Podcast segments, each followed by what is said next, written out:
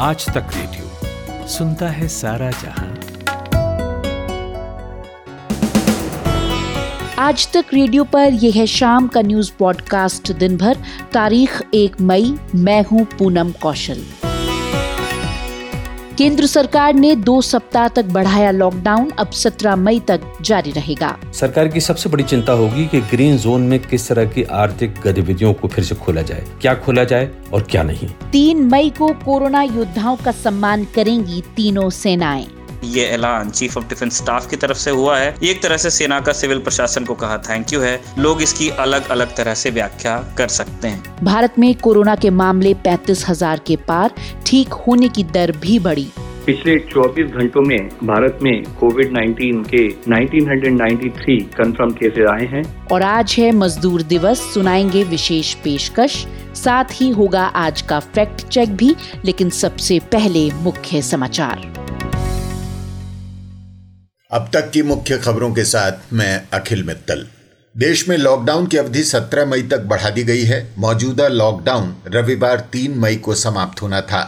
उससे पहले ही गृह मंत्रालय ने आज इसे बढ़ाने की घोषणा कर दी। इस दौरान दी जाने वाली रियायतों और नियमों के बारे में दिशा निर्देश भी जारी कर दिए गए हैं।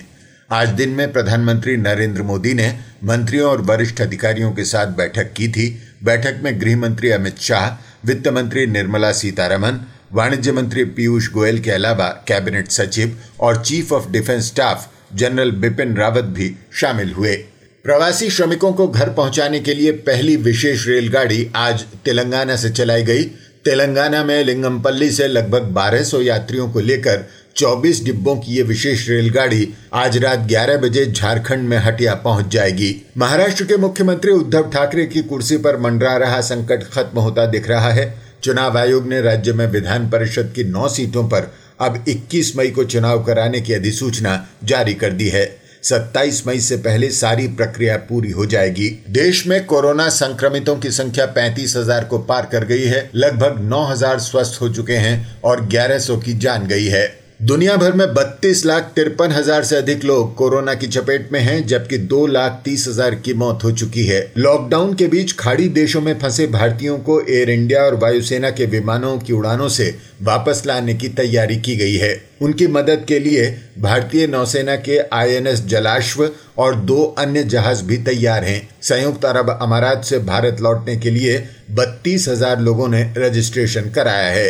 यूरोप में कोरोना वायरस के कहर के बीच वहां के बच्चों में एक नई बीमारी सामने आई है। करीब बारह ब्रिटिश बच्चों के पूरे शरीर पर लाल रंग के चकत्ते निकल आए हैं। डॉक्टर इसलिए परेशान हैं कि कहीं इस बीमारी का कोरोना वायरस से तो कुछ लेना देना नहीं है। कुछ डॉक्टर इसे कावासाकी बीमारी या म्यूकोक्यूटेनियस लिम्फ नोड सिंड्रोम मान रहे हैं। रूस के प्रधानमंत्री मिखाइल मिशुस्तिन भी कोरोना वायरस से संक्रमित हो गए हैं। फिलहाल वे आइसोलेशन में हैं। आप सुन रहे हैं आज तक रेडियो। अब से कुछ देर पहले केंद्र सरकार ने लॉकडाउन को दो और सप्ताह तक बढ़ाने का फैसला किया है। मौजूदा लॉकडाउन तीन मई को समाप्त होना था, अब तीसरा लॉकडाउन सत्रह मई को समाप्त होगा। हमारे सहयोगी परवेज आलम ने इस खबर पर नजर रखी। वो बता रहे हैं कि इस बार लॉकडाउन कैसे लागू किया जाएगा और कहां क्या होगा। तीन मई के बाद राष्ट्रीय स्तर पर लॉकडाउन की अवधि में दो हफ्ते और बढ़ाने के मुख्यतः दो कारण हो सकते हैं। एक तो ये कि जो हम नहीं जानते वो सरकार जानती है, उसके पास हर तरह की खबर होती है। सरकार को लगा होगा कि शायद कोरोना का अपनी पीक पर आना और फिर कर्व का फ्लैटन होना, दोनों बातों के बारे में निश्चित तौर पर कुछ नहीं कहा जा सकता। इसलिए अंग्रेजी में जिसे कहते हैं to be on the safer side, यानी कि एहतियात के तौर पर सरकार को लगा कि ये ज़रूरी कदम है, इससे जानें बचाई जा सकती हैं। दूसरी बात यह है कि केंद्रीय सरकार ने तीन रंगों की जोन्स पहले से ही बना रखी हैं, रेड, ऑरेंज और ग्रीन। जहां कोरोना का ज़्यादा असर है वहां यानी कि रेड जोन में लॉकडाउन सख्ती से लागू किया जाएगा और कम खतरे वाली जोन ऑरेंज में क्या होगा, इसके दिशा निर्देश भी देश के सभी जिला अधिकारियों तक पहुंच गए हैं। सरकार की सबसे बड़ी चिंता होगी कि ग्रीन जोन में किस तरह की आर्थिक गतिविधियों को फिर से खोला जाए और किस हद तक, क्या खोला जाए और क्या नहीं। इस पर लगातार चर्चा चल रही है। गृह मंत्रालय ने अपने आदेश में कहा है कि ग्रीन जोन में कुछ कामकाज और आर्थिक गतिविधि की इजाजत होगी, लेकिन कुछ पाबंदियां पूरे देश में जारी रहेंगी, चाहे आप किसी भी जोन में हों, जैसे कि हवाई उड़ानें, रेल, बस यानी कि यात्रा पर बदस्तूर पाबंदी रहेगी। कॉलेज, कोचिंग संस्थान, होटल्स, रेस्तरां, सार्वजनिक सभाएं, सिनेमाघर, मॉल्स, जिम, खेल, स्पोर्ट्स कॉम्प्लेक्सेस, ये सब चार मई से आज की ही तरह दो हफ्तों के लिए बंद रहेंगे। सांस्कृतिक, राजनीतिक और धार्मिक सभाओं पर भी प्रतिबंध जारी रहेगा। कुछ ट्रेन, फ्लाइट्स या बस सेवाएं केवल विशेष परिस्थितियों में और सरकार की इजाजत से कुछ खास डेस्टिनेशंस के लिए ही उपलब्ध होंगी, लेकिन आमतौर पर पिछले लॉकडाउन की तरह ये सारी सर्विसेज बंद रहेंगी। जानकारी दे रहे थे परवेज आलम। और वहीं भारत के chief of defence staff general Bipin Rawat ने तीनों सेनाओं के प्रमुखों के साथ अब से कुछ देर पहले प्रेस वार्ता को संबोधित किया। उन्होंने क्या कुछ कहा, बता रहे हैं सेना के मामलों पर नजर रख रहे निखिल बाट।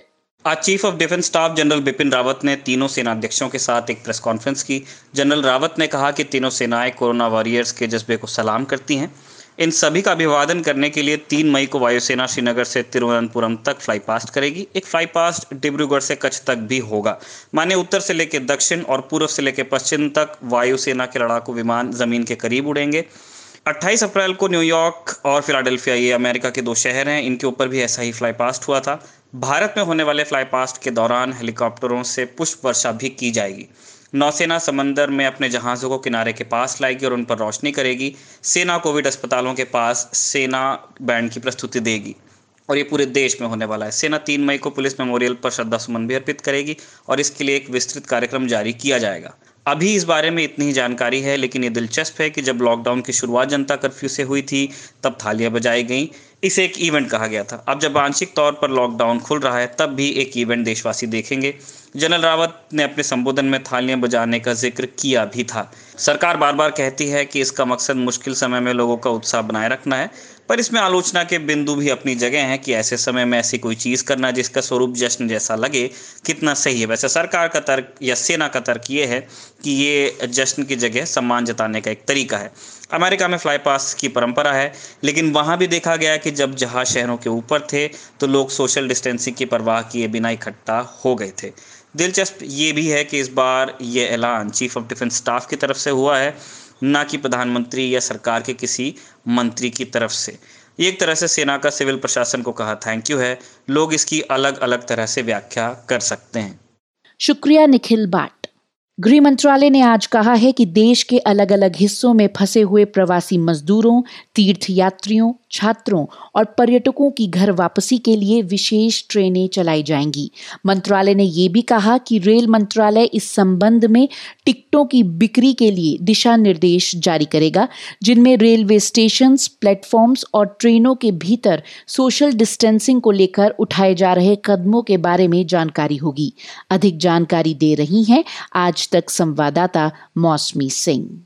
देश के कोने कोने में फंसे मजदूरों के लिए एक बड़ी राहत है, क्योंकि गृह मंत्रालय ने गाइडलाइंस जारी की हैं और उसके बाद ये अनुमति भी दे दी है कि स्पेशल ट्रेन चलाई जाएं। जो मजदूर हैं वो अपने गृह राज्य जा सकते हैं। न सिर्फ मजदूर बल्कि छात्र भी, इनमें पर्यटक भी शामिल हैं और अन्य व्यक्ति जो अलग अलग जगहों पर फंसे हैं वो अब अपने घर वापस जा सकते हैं। और इसके चलते जो मिनिस्ट्री ऑफ रेलवे है वो स्पेसिफिक गाइडलाइंस और और डिटेल्स जल्द इशू करेगी। पहले से ही छह ट्रेनों को इसकी परमिशन मिल गई है। एमएचए की गाइडलाइंस के अनुसार ये श्रमिक स्पेशल ट्रेन चलेंगी जो मजदूरों को लेके जाएंगी। लिंगमपल्ली से हाटिया, झारखंड के लिए पहले से ट्रेन निकल पड़ी है, रात को ग्यारह बजे पहुंचेगी। उसके अलावा भुवनेश्वर, लखनऊ, भोपाल, पटना, ये तमाम जगह ऐसी हैं जहां के लिए ट्रेनें चलाई गई हैं। जैसे कि आप जानते हैं कि पुणे में, नासिक में तमाम मजदूर फंसे हैं, तो खास नासिक से लखनऊ के लिए भी ट्रेन चालू चालू की गई है। और महत्वपूर्ण बात यह है कि एक नोडल अधिकारी होगा जो सारा कोऑर्डिनेशन करेगा, राज्यों से संपर्क साधा जाएगा और स्पेसिफिक गाइडलाइंस रेलवे स्टेशंस के लिए, प्लेटफॉर्म्स के लिए कैसे टिकट्स इशू किए जाएंगे उसके लिए भी जो है नियम कायदे तय किए जाएंगे। और जाहिर तौर पे लगातार ये मांग हो रही थी मजदूरों द्वारा, गरीबों द्वारा, कि वो अनजान शहर में बिना भूखे प्यासे, बिना रोजी रोटी के फंसे हैं और उनको घर वापस भेजा जाए। ऐसे में ये एक बड़ी राहत की सांस है और इससे एक उम्मीद जगी है गरीबों में, मजदूरों में, और खासतौर से जिस तरह कोटा में भी छात्र फंसे हुए थे कि वो अब अपने घर सुरक्षित जा सकते हैं। मौसुमी सिंह, दिल्ली आज तक। भारत में अब कोरोना वायरस संक्रमण मामलों की तादाद पैंतीस हज़ार को पार कर गई है। बीते चौबीस घंटों में करीब पंद्रह सौ नए मामले सामने आए हैं। कोरोना वायरस को लेकर देश में आज और क्या कुछ हुआ, बता रहे हैं हमारे सहयोगी अमन गुप्ता। लॉकडाउन का दूसरा चरण तीन मई को खत्म हो रहा है और देश में कोरोना मरीजों का आंकड़ा पैंतीस हज़ार को पार कर गया है। ऐसे में सरकार के सामने सबसे बड़ी चुनौती संक्रमण को रोकना है। आज प्रधानमंत्री नरेंद्र मोदी ने कोरोना संकट और लॉकडाउन को लेकर केंद्रीय मंत्रियों और अफसरों के साथ एक बैठक की। इस बैठक में गृह मंत्री अमित शाह, रेल मंत्री पीयूष गोयल, वित्त मंत्री निर्मला सीतारमण, सीडीएस जनरल बिपिन रावत समेत कई अफसर मौजूद रहे। आज तक को सूत्रों के हवाले से खबर मिली है कि इस बैठक में तीन मई के बाद सरकार की रणनीति और चार मई से क्या क्या छूट दी जा सकती है, इस पर चर्चा की गई। माना जा रहा है कि अगले एक दो दिन में गृह मंत्रालय की नई गाइडलाइन जारी हो सकती है। इसमें किस जोन में क्या छूट दी जाएगी, इस बात का ब्यौरा होगा। वहीं मजदूर दिवस के मौके पर आज मजदूरों को एक तोहफा मिला है। केंद्र सरकार से हरी झंडी मिलने के बाद तेलंगाना से झारखंड के लिए खास मजदूरों के लिए आज एक पैसेंजर ट्रेन चलाई गई। करीब बारह सौ मजदूरों को लेकर आज सुबह तेलंगाना के लिंगमपेल्ली से झारखंड के हटिया के लिए ये ट्रेन रवाना हुई। झारखंड के अलावा राजस्थान के मुख्यमंत्री अशोक गहलोत सहित पंजाब, तेलंगाना, केरल, कर्नाटक, बिहार और तमिलनाडु सरकार ने प्रवासियों की घर वापसी के लिए विशेष ट्रेनें चलाने की मांग की है। उधर देश की राजधानी दिल्ली देश में तीसरे नंबर पर सबसे ज्यादा कोरोना से प्रभावित है। यहाँ साढ़े तीन हजार से ज्यादा मामले सामने आए हैं। इतना ही नहीं, सीआरपीएफ की इकतीसवीं बटालियन के बारह जवान भी कोरोना संक्रमित पाए गए हैं। अब तक कुल पैंसठ सीआरपीएफ जवानों की रिपोर्ट पॉजिटिव आ चुकी है। सबसे खराब हालात यहाँ आजादपुर मंडी को लेकर बने हुए हैं। यहाँ पंद्रह मामले अब तक सामने आए हैं और एक सब्जी व्यापारी की मौत भी हुई है। इसके अलावा दिल्ली सरकार के मुख्यमंत्री अरविंद केजरीवाल ने आज बताया कि कोटा से अपने यहाँ के छात्रों को निकालने के लिए उन्होंने बसें रवाना कर दी हैं। आज दिल्ली से लगभग चालीस बसें कोटा जा रही हैं और मुझे उम्मीद है कि शायद कल ये बसें उन बच्चों को लेकर वापस आ जाएंगी। मैं उनको यही कहना चाहता हूं कि आने के बाद चौदह दिन तक अपने घर में सेल्फ क्वारंटाइन करना है ताकि दूसरों को ना फैले, आपके घर के लोगों को भी ना फैले और दूसरे लोगों को भी ना फैले। दिल्ली में ही मलेशिया से आए एक सौ पच्चीस विदेशी भी लॉकडाउन के कारण यहां फंसे हुए हैं। उन्होंने पीएम मोदी से स्वदेश लौटने की गुहार लगाई है। ज्यादा जानकारी दे रहे हैं आज तक संवाददाता पुनीत शर्मा। जब ये लॉकडाउन की घोषणा की गई थी उस वक्त दिल्ली में कई विदेशी भी मौजूद थे। बताया जा रहा है कि इनकी संख्या डेढ़ सौ के आसपास थी। इनमें ज्यादातर मलेशिया के रहने वाले भी थे जो दिल्ली पहुंचे थे। इनमें से बहुत सारे मलेशिया के रहने वाले विदेशी नागरिक अपना इलाज कराने दिल्ली आए थे, तो कुछ घूमने आए थे, तो कुछ इनमें से अपने रिश्तेदारों से मिलने आए थे।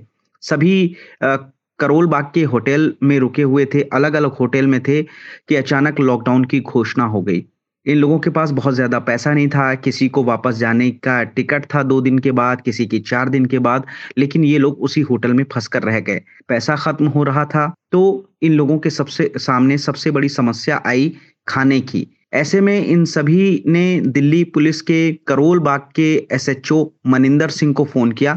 मनिंदर सिंह अपनी टीम के साथ वहां पर पहुंचे और सभी को तभी से लेकर के दिन में तीन टाइम का खाना उपलब्ध कराते हैं, दवाइयां देते हैं, रोजमर्रा की जो जरूरत की चीजें हैं वो इन लगभग डेढ़ सौ विदेशी लोगों को मनिंदर सिंह देते हैं। साथ ही ये जो विदेशी हैं इन्होंने गुहार लगाई है कि फिलहाल तो सब कुछ ठीक है, लेकिन उनको मोदी सरकार जल्द से जल्द उनके देश मलेशिया वापस भेजे।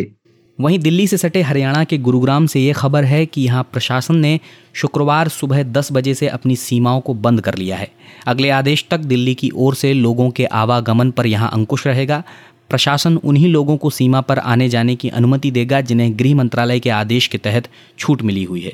गुरुग्राम में कोरोना के मामले अचानक बढ़ जाने के बाद ये फैसला लिया गया है उधर पंजाब में नांदेड़ से लौटे एक सौ अड़तालीस तीर्थयात्रियों में कोरोना के संक्रमण की पुष्टि हुई है। इसके बाद पंजाब सरकार के हाथ पांव फूलने लगे हैं। हालांकि इसमें सरकार पर ही आरोप लगाए जा रहे हैं कि तीर्थयात्रियों को वापस लाते वक्त उनकी टेस्टिंग या स्क्रीनिंग नहीं कराई गई। देश में अब कोरोना संक्रमण की जांच में तेजी लाई जा रही है। इसी क्रम में कोरोना संक्रमण की जांच में उपयोग की जाने वाली R T P C R testing kit के लिए साठ स्वदेशी कंपनियों को मंजूरी मिली है। इनमें पाँच कंपनियां ये किट बनाएंगी जबकि पचपन इन्हें विदेश से आयात करेंगी।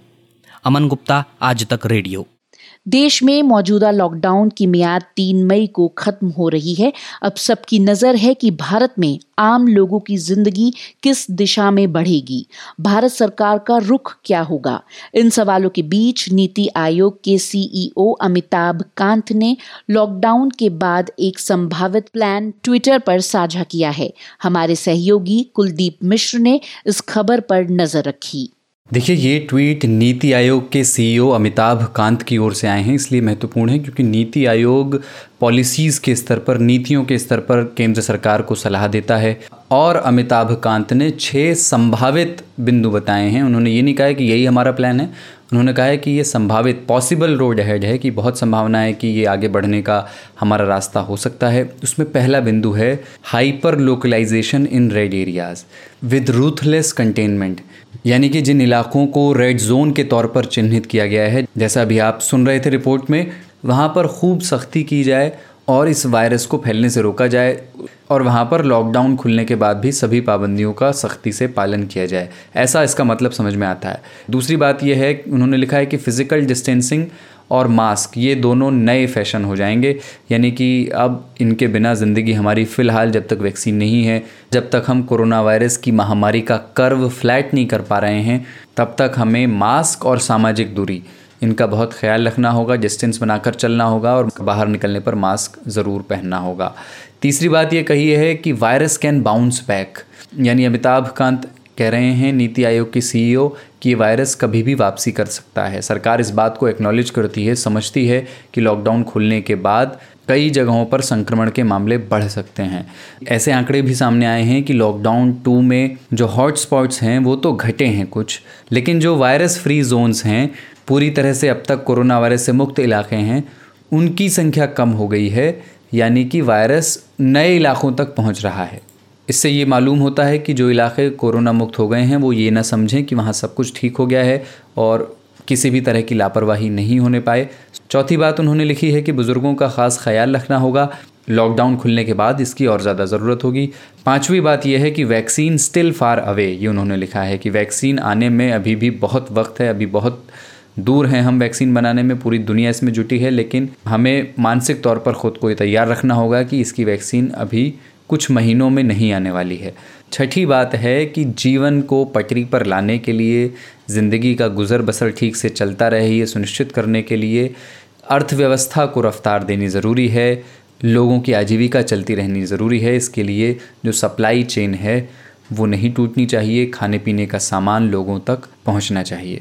नीति आयोग के सी ई ओ अमिताभ कांत की ये टिप्पणी एक इशारा करती है और इसलिए भी ये अहम है क्योंकि अमिताभ कांत उन ग्यारह वरिष्ठ अधिकारियों में से हैं जिनको इस महामारी के खिलाफ भारत सरकार का रिस्पांस तैयार करने की जिम्मेदारी सौंपी गई है। जानकारी दे रहे थे कुलदीप मिश्र। कोरोना वायरस महामारी कितनी तेजी से फैल रही है, इसको लेकर पूरी दुनिया में आंकड़ों का अध्ययन भी किया जा रहा है और पूरी दुनिया के डेटा वैज्ञानिक अपनी तरफ से जानकारी और उसके प्रेजेंटेशन के जरिए इस लड़ाई में मदद करने की कोशिश कर रहे हैं। इंडिया टुडे ग्रुप की डेटा इंटेलिजेंस यूनिट यानी कि डी आई यू भी लगातार आंकड़ों के एनालिसिस में जुटी है। टेस्टिंग के मामले में हम एशियाई देशों में काफ़ी पीछे हैं, कुवैत और इजराइल सबसे आगे है, फिर कतर है और भारत, थाईलैंड और मलेशिया से भी पीछे है। हमारे सहयोगी कुलदीप मिश्र ने इंडिया टुडे ग्रुप के डेटा इंटेलिजेंस यूनिट के पत्रकार दीपू राय से बात की और पहला सवाल यही पूछा कि लॉकडाउन में भारत में संक्रमण के मामले दोगुना होने की रफ्तार कितनी कम हुई है। सरकार जो इस बात को कह रही है कि मरीजों के दोगुना होने में आप करीब करीब ज़्यादा वक्त लग रहा है कंपेयर अगर आप करेंगे लॉकडाउन के समय यानी कि पच्चीस मार्च के बाद से, तो ये बात बिल्कुल सही है कि अब दस दशमलव सात दिन के आसपास लग रहे हैं आज की डेट से अगर हम कैलकुलेट करें तो एक मई दो हज़ार बीस को, और जो उस वक्त का जो टाइम था करीब पच्चीस मार्च को, उस समय चार दिन लगते थे मरीजों की संख्या के दोगुना होने में। लेकिन हमें एक बात ज़रूर ध्यान रखना चाहिए जो ये है कि वो छह सौ छह संख्या थी उस वक्त, और आज जो है मरीजों की संख्या पैंतीस हज़ार को पार कर चुकी है। तो जो एक नंबर्स के डबल होने की बात है, नो डाउट एक पॉजिटिव साइन है, लेकिन ये कंपैरिजन करना ज़्यादा बेटर होगा कि जो नए मरीज़ हो रहे हैं रोज़ औसतन एक महीने में और औसतन एक महीने में के दौरान जो रिकवर हो रहे हैं उनमें कितना फ़र्क आया है। इस पर अगर हम गौर करें तो हम पाएंगे कि एक महीने में यानी एक अप्रैल से एक मई के बीच नए जो केसेज औसतन हर दिन एक हज़ार पच्चीस नए पेशेंट्स आए हैं, जबकि रिकवर हुए हैं इस दौरान दो सौ तिरासी लोग औसतन हर रोज़, जो कि बहुत बड़ा गैप है। और ये गैप ये चिंता का विषय है भारत के लिए, क्योंकि इससे ये लगता है कि जो नई संख्या आ रही है मरीजों के, नए पेशेंट्स आ रहे हैं, नए इन्फेक्शन बढ़ रहे हैं, वो रिकवर होने वालों से करीबन पाँच गुना है। तो एक तब तक ये इंडिकेशन बेटर माना जाएगा कि रिकवर होने वाले लोग इस नए पेशेंट्स के आने से ज़्यादा हो जाए, तब ये माना जाएगा कि वाकई कोरोना से इंडिया बेहतर तरीके से निपट रहा है।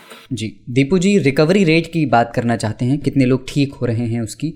रिकवरी रेट के मामले में दुनिया और भारत की क्या स्थिति है, और भारत में भी कहाँ के हालात बेहतर या बदतर हैं? दुनिया भर में करीब पैंतीस लाख से ज़्यादा कोरोना के पेशेंट हैं डिफरेंट कंट्रीज़ में, अब ऑलमोस्ट सारी कंट्रीज इसके चपेट में आ चुकी हैं, लेकिन उसमें से रिकवरी का जो नंबर है वो दस लाख साढ़े दस लाख के आसपास आज की डेट में है, जो नए आंकड़े बता रहे हैं। लेकिन आ, इंडिया आ, एक बेहतर पोजीशन में है। इसमें सबसे बड़ी जो आ, चिंता की बात है वो नए मरीजों के लगातार आने की है, वो औसतन हज़ार से ऊपर है और ढाई सौ से आसपास रिकवरी का जो नंबर है। तो इससे ये लगता है कि रिकवरी तो है बाकी दुनिया के मुकाबले में बेहतर। अगर इसकी फैटेलिटी रेट भी देखें तो आज एक मई को भी पूरी दुनिया में औसतन सात परसेंट फैटेलिटी रेट है, यानी कि हर सौ केस में सात लोग उनकी डेथ हो रही है। कंफर्म केसेस जो है उसमें से डेथ का जो रेशियो है वो सात परसेंट का है, लेकिन इंडिया में ये रेशियो तीन परसेंट के आसपास का है। लेकिन विद इन इंडिया अगर आप देखें तो महाराष्ट्र, जो कि इंडिया के कुल केस का तीस परसेंट एक उसके ऊपर है बर्डन है, और डेथ का चालीस परसेंट जो इंडिया में कुल डेथ होती है, वहाँ पर fatality rate, case fatality rate जो है वो चार परसेंट से ऊपर है, यानी कि इंडिया के औसत से एक फीसदी ज़्यादा फैटेलिटी रेट है। जानकारी दे रहे थे दीपू राय। और अब बात करते हैं महाराष्ट्र की, जहां मुख्यमंत्री उद्धव ठाकरे के सामने खड़ा सियासी संकट अब शायद टल जाएगा। प्रधानमंत्री मोदी को फोन करके और राज्यपाल से बार बार आग्रह करने के बाद उद्धव ठाकरे का काम बनता दिख रहा है। क्यों महाराष्ट्र की गठबंधन सरकार आज राहत की सांस ले रही है, बता रहे हैं हमारे सहयोगी नितिन ठाकुर। महाराष्ट्र के राज्यपाल ने निर्वाचन आयोग से विधान परिषद की नौ खाली सीटों पर चुनाव कराने का आग्रह किया है। उनके इस आग्रह ने महाराष्ट्र सरकार को बड़ी राहत पहुंचाई है। एक महीने से मुख्यमंत्री उद्धव ठाकरे के सामने कोरोना के साथ साथ सियासी संकट भी खड़ा था। दरअसल उद्धव ठाकरे जब पाँच महीने पहले मुख्यमंत्री बने तब वो ना महाराष्ट्र विधानसभा के सदस्य थे ना ही विधान परिषद के। संविधान के अनुच्छेद एक सौ चौंसठ चार के मुताबिक उन्हें छह महीने के भीतर इन दो में से किसी एक सदन का सदस्य बनना ही था। कोरोना के चलते विधान परिषद के चुनाव हो नहीं पा रहे थे और जिन दो में से एक सीट पर राज्यपाल उन्हें मनोनीत कर सकते थे उस पर कोई ठोस आश्वासन भगत सिंह कोश्यारी दे नहीं रहे थे। ऐसे में उद्धव ठाकरे ने प्रधानमंत्री नरेंद्र मोदी से सहायता मांगी। उनका तर्क था कि जब महाराष्ट्र कोरोना से जूझ रहा है तब राज्य में राजनीतिक अस्थिरता होना ठीक नहीं। अब जब राज्यपाल ने विधान परिषद के चुनाव कराने को लेकर हरी झंडी दे दी है तब लग रहा है कि आने वाला संकट टल गया। चुनाव आयोग ने भी चुनाव कराने की बात मान ली है। आज तक संवाददाता कमलेश सुतार चुनाव की तारीखों के बारे में बता रहे हैं। चुनाव आयोग ने राज्य में विधान परिषद चुनाव कराने का फैसला ले लिया है। आयोग की ओर से अधिसूचना जारी कर दी गई है जिसके मुताबिक राज्य की नौ सीटों पर अब इक्कीस मई को चुनाव होगा। दरअसल राज्यपाल भगत सिंह कोश्यारी ने चुनाव आयोग से अनुरोध किया था कि जल्द से जल्द महाराष्ट्र विधान परिषद की नौ खाली सीटों पर चुनाव कराया जाए। राज्यपाल ने कहा था कि राज्य में मौजूदा संकट को खत्म करने के लिए विधान परिषद की सीटों पर चुनाव का ऐलान हो, जो चौबीस अप्रैल से खाली है। अब चुनाव आयोग ने चुनाव कराने का ऐलान कर दिया है। राज्यपाल भगत सिंह कोश्यारी ने कहा था कि केंद्र सरकार ने देश में लॉकडाउन के बीच कई छूट और उपायों का ऐलान किया है। ऐसे में विधान परिषद के चुनाव कुछ दिशा निर्देशों के साथ हो सकते हैं, जिसके बाद उद्धव ठाकरे ने शायद अब राहत की सांस ली है। एक महीने के भीतर महाराष्ट्र सरकार के प्रतिनिधिमंडल ने कई बार राज्यपाल भगत सिंह कोश्यारी से मुलाकात की थी। कोशिश थी कि वो उद्धव ठाकरे को मनोनीत कर दें, लेकिन इस मामले में संविधान विशेषज्ञों की राय बटी हुई थी। अब जब विधान परिषद चुनाव हो रहे हैं तो ऐसे में किसी बहस का कोई आधार ही नहीं बचा। नितिन ठाकुर, आज तक रेडियो। मध्य पूर्व के ज्यादातर देशों से भारत के संबंध लंबे समय से गहरे रहे हैं, लेकिन हाल के दिनों में कुछ ट्वीट्स और कोरोना से उपजी समस्याओं ने चिंताएं पैदा कर दी हैं। भारत ने अरब देशों के कुछ ट्विटर हैंडल से किए जा रहे उन पोस्ट पर तीखी प्रतिक्रिया दी है, जिनमें आरोप लगाया गया है कि देश के कई हिस्सों में कोरोना वायरस फैलाने के नाम पर मुसलमानों को निशाना बनाया जा रहा है। भारत ने इस आरोप को अपने खिलाफ दुष्प्रचार करार दिया है। इससे पहले सत्तावन देशों के संगठन the organisation of Islamic cooperation ने हाल ही में भारत पर इस्लामोफोबिया का आरोप लगाया था। हमारे सहयोगी कुलदीप मिश्र ने बात की परवेज आलम से और पूछा कि क्या इन घटनाओं से भारत और मध्य पूर्व के रिश्तों में कोई गांठ पड़ सकती है। भारत के इस्लामी देशों के साथ बहुत पुराने और तारीखी संबंध हैं।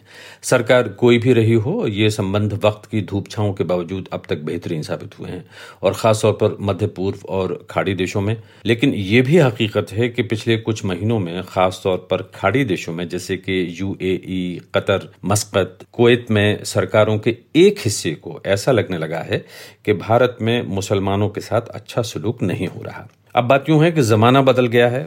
इन खाड़ी देशों में नेता और नौजवान सभी सोशल मीडिया पर एक्टिव हैं, ट्विटर पर भी खासे एक्टिव हैं, और तो और वो रात दिन ऐसी खबरें और वीडियो देखते हैं जिनमें उनको लगता है कि मुसलमानों का भारत में बहुत बुरा हाल है। भले ही अरब देशों के बड़े नेताओं ने अब तक कुछ न कहा हो, लेकिन इन देशों में दूसरे और तीसरे दर्जे की जो लीडरशिप है, अब भारत की राजनीति को थोड़ी शक की नज़र से देखती है, और यहाँ के अधिकारी भी कुछ ऐसे हैं जो अब कमेंट करने लगे हैं।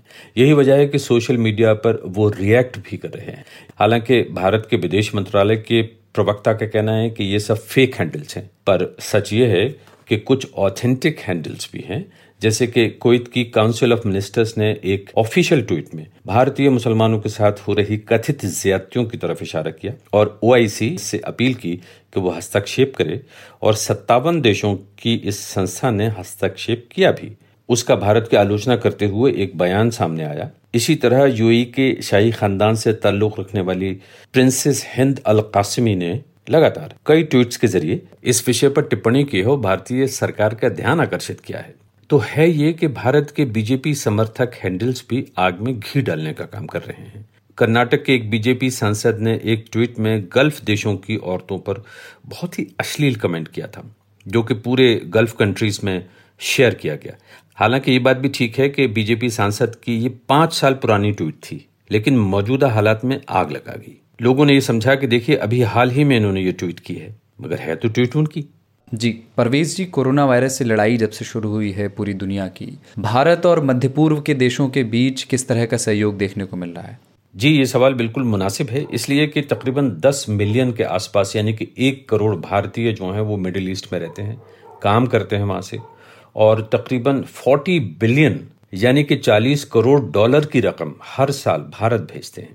इसी तरह यूएई के साथ में भारत के जो बिजनेस रिलेशंस हैं वो बहुत ज़बरदस्त हैं। अभी सन दो हज़ार अठारह और सन दो हज़ार उन्नीस के दरमियान जो ट्रेड हुई है वो तकरीबन साठ बिलियन यानी कि साठ करोड़ डॉलर की ये तजारत थी। और इसी तरह सऊदी अरब के साथ में पैंतीस बिलियन यानी पैंतीस अरब डॉलर।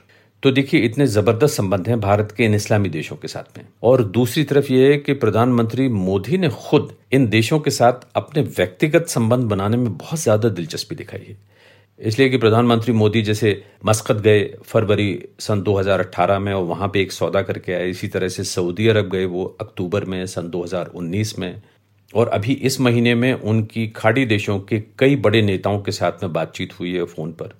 कुवैत के लीडर हैं शेख सबा अल खालिद अल हम्माद, उनके साथ में फ़ोन पर बात हुई। इसके अलावा भारत के विदेश मंत्रालय ने खुद इस बात को स्वीकार किया है कि जो विदेश मंत्री हैं भारत के, वो लगातार खाड़ी देशों के साथ संपर्क बनाए हुए हैं और ये जो संपर्क बनाए हुए हैं वो कोरोना से संबंधित मामलों पर है। भारत एक बड़ी मात्रा में इन देशों को तरह तरह के सामान की सप्लाई करता है, जिसमें कि मेडिकल इक्विपमेंट भी है, दवाएं भी हैं, इसके अलावा खाने पीने का भी सामान है। तो जाहिर सी बात है इन देशों में इस बात की चिंता है कि ये सप्लाई चेन कहीं टूटे ना लॉकडाउन की वजह से, और भारत ने इस बात को इंश्योर किया है कि सप्लाई इन खाड़ी देशों में बेहतरीन होनी चाहिए और है भी, अभी तक किसी को शिकायत का मौका नहीं मिला। दूसरा एक बड़ा कारण ये है कि इन देशों में तकरीबन दस मिलियन यानी एक करोड़ के आसपास भारतीय मूल के लोग काम करते हैं, नौकरियां कर रहे हैं, और साथ में इस तरह की भी रिपोर्ट है कि इनमें से बहुत से लोग कोरोना वायरस की चपेट में हैं और अस्पतालों में हैं। तो ऐसे समय में बहुत ज़रूरी है भारत के लिए कि इन देशों के साथ बेहतर संबंध बनाए रखे, और दूसरी तरफ इन खाड़ी देशों के लिए भी भारत के साथ संबंध जो हैं वो एक लाइफलाइन की तरह हैं।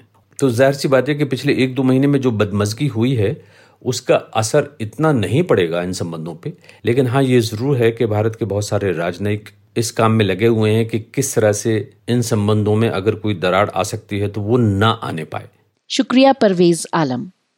दुनिया में अब तक जहां कोरोना वायरस संक्रमण के बत्तीस लाख पचहत्तर मामले सामने आ चुके हैं, वहीं राहत की खबर ये है कि अब तक दस लाख से अधिक लोग पूरी तरह ठीक हो चुके हैं। वहीं जर्मनी ने लॉकडाउन से राहत देने के बाद अब संग्रहालय, गैलरी, चिड़ियाघर और खेल के मैदान खोलने के साथ ही यहां धार्मिक गतिविधियां शुरू करने की अनुमति दे दी है। दुनिया में कोरोना वायरस को लेकर और क्या कुछ हुआ बता रही हैं सुप्रीत अनेजा। कोरोना वायरस महामारी का असर दुनिया में लगातार फैलता जा रहा है।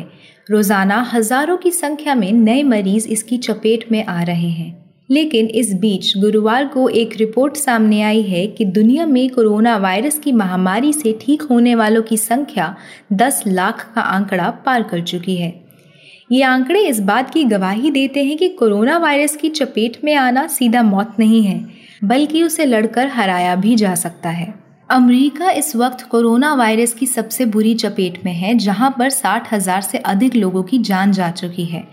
हालांकि अमेरिका में ही दुनिया के सबसे अधिक ठीक होने वाले मरीज भी हैं। यहाँ सवा लाख से अधिक लोग कोरोना वायरस को मात दे चुके हैं। कोरोना वायरस के चलते अमेरिका के राष्ट्रपति डोनाल्ड ट्रंप ने चीन पर एक बार फिर निशाना साधते हुए कहा कि चीन चाहता है कि नवंबर में होने वाले चुनावों में अगले अमेरिकी राष्ट्रपति के रूप में पूर्व उपराष्ट्रपति जो बाइडेन चुने जाएं। बता दें कि रिपब्लिकन पार्टी की ओर से डोनाल्ड ट्रंप का फिर से उम्मीदवार बनना तय है, तो वहीं डेमोक्रेट्स की ओर से जो बाइडेन का रास्ता साफ माना जा रहा है। हालांकि अमेरिका में विपक्षी डेमोक्रेटिक पार्टी ने चीन नीति को लेकर डोनाल्ड ट्रंप के आरोपों को रद्द कर दिया है। अमेरिका और चीन के बीच चल रहे शब्दों के युद्ध के बाद अब संयुक्त राष्ट्र महासचिव एंटोनियो गुटेरेस ने गुरुवार को कहा कि कोरोना वायरस के विरुद्ध लड़ाई में दुनिया ने विश्व शक्तियों द्वारा नेतृत्व की कमी देखी है। उन्होंने गरीब देशों के लिए अपर्याप्त समर्थन के बारे में चिंता भी जताई है। कोरोना महामारी ने कई बड़े दिग्गजों को अपनी चपेट में लिया है और अब रूस के प्रधानमंत्री मिखाइल मिशुस्तिन कोरोना पॉजिटिव पाए गए हैं। उन्होंने इस बात की जानकारी देते हुए स्वयं को क्वारंटीन कर लिया है। इसके बाद प्रथम उप प्रधानमंत्री आंद्रे बेलोसोव को अस्थायी रूप से मिशुस्तिन का कार्यभार सौंपा गया है। उधर जर्मनी लॉकडाउन में रियायतें देते हुए इस सप्ताह छोटी दुकानें, पार्क, म्यूजियम्स और चर्च खोलने जा रहा है, लेकिन चांसलर एंजेला मार्केल ने चेतावनी दी है कि अगर लोग सावधानियां नहीं बरतेंगे तो महामारी कोरोना वायरस की वापसी का संकट है। जर्मनी ने अमेरिका, ब्रिटेन और इटली की तुलना में महामारी को बहुत बेहतर तरीके से संभाला है, जो आंशिक रूप से व्यापक वायरस परीक्षण, एक उत्कृष्ट स्वास्थ्य प्रणाली और मार्च के मध्य में शुरू किए गए सख्त लॉकडाउन उपायों के कारण हो पाया है। पुर्तगाल की सरकार ने घोषणा की है कि देश की फुटबॉल लीग तीस मई से बंद दरवाजों के पीछे फिर से शुरू की जा सकती है। यूरोपीय सेंट्रल बैंकों के प्रमुख ने चेतावनी दी है कि दूसरी तिमाही में यूरोजोन में पंद्रह प्रतिशत की गिरावट आ सकती है। ये इस बात का सबूत है कि कोविड उन्नीस महामारी की वजह से आर्थिक नुकसान का सिलसिला शुरू हो गया है। फ्रांस और इटली भी मंदी की ओर जाने लगे हैं। दक्षिण कोरिया का निर्यात चौबीस दशमलव तीन फीसदी गिर गया है। देश के वाणिज्य मंत्रालय का कहना है कि ऐसा कोरोना वायरस महामारी के कारण हुआ है। दुनिया के कई देशों में लॉकडाउन की रियायतों के बाद अब ये देखना रहेगा कि सोशल डिस्टेंसिंग का पालन करते हुए कोरोना संक्रमण किस प्रकार फैलता या रुकता है। जानकारी दे रही थी सुप्रीत अनेजा। जब भारत में शाम के साढ़े सात बजे तशरीफ लाइए हमारी वेबसाइट आज तक डॉट इन पर और सुनिए पूरे एक घंटे आज तक रेडियो पर खबरों का विशेष कार्यक्रम दिन भर। आप सुन रहे हैं आज तक रेडियो, मैं हूं पूनम कौशल और अब सुनते हैं देश की बड़ी खबरें नेशनल राउंडअप में। नेशनल राउंडअप के साथ मैं अखिल मित्तल। देश में दूसरे लॉकडाउन के खत्म होने में अब दो दिन बचे हैं। प्रधानमंत्री नरेंद्र मोदी तीन मई के बाद सरकार की रणनीति पर मंत्रियों और वरिष्ठ अधिकारियों के साथ बैठक कर रहे हैं। आज की बैठक में गृह मंत्री अमित शाह, वित्त मंत्री निर्मला सीतारमण और वाणिज्य मंत्री पीयूष गोयल के अलावा कैबिनेट सचिव और chief of defence staff general Bipin Rawat भी शामिल हुए। सूत्रों के हवाले से बताया गया है कि इस बैठक में चर्चा की गई कि चार मई से क्या क्या छूट दी जा सकती है।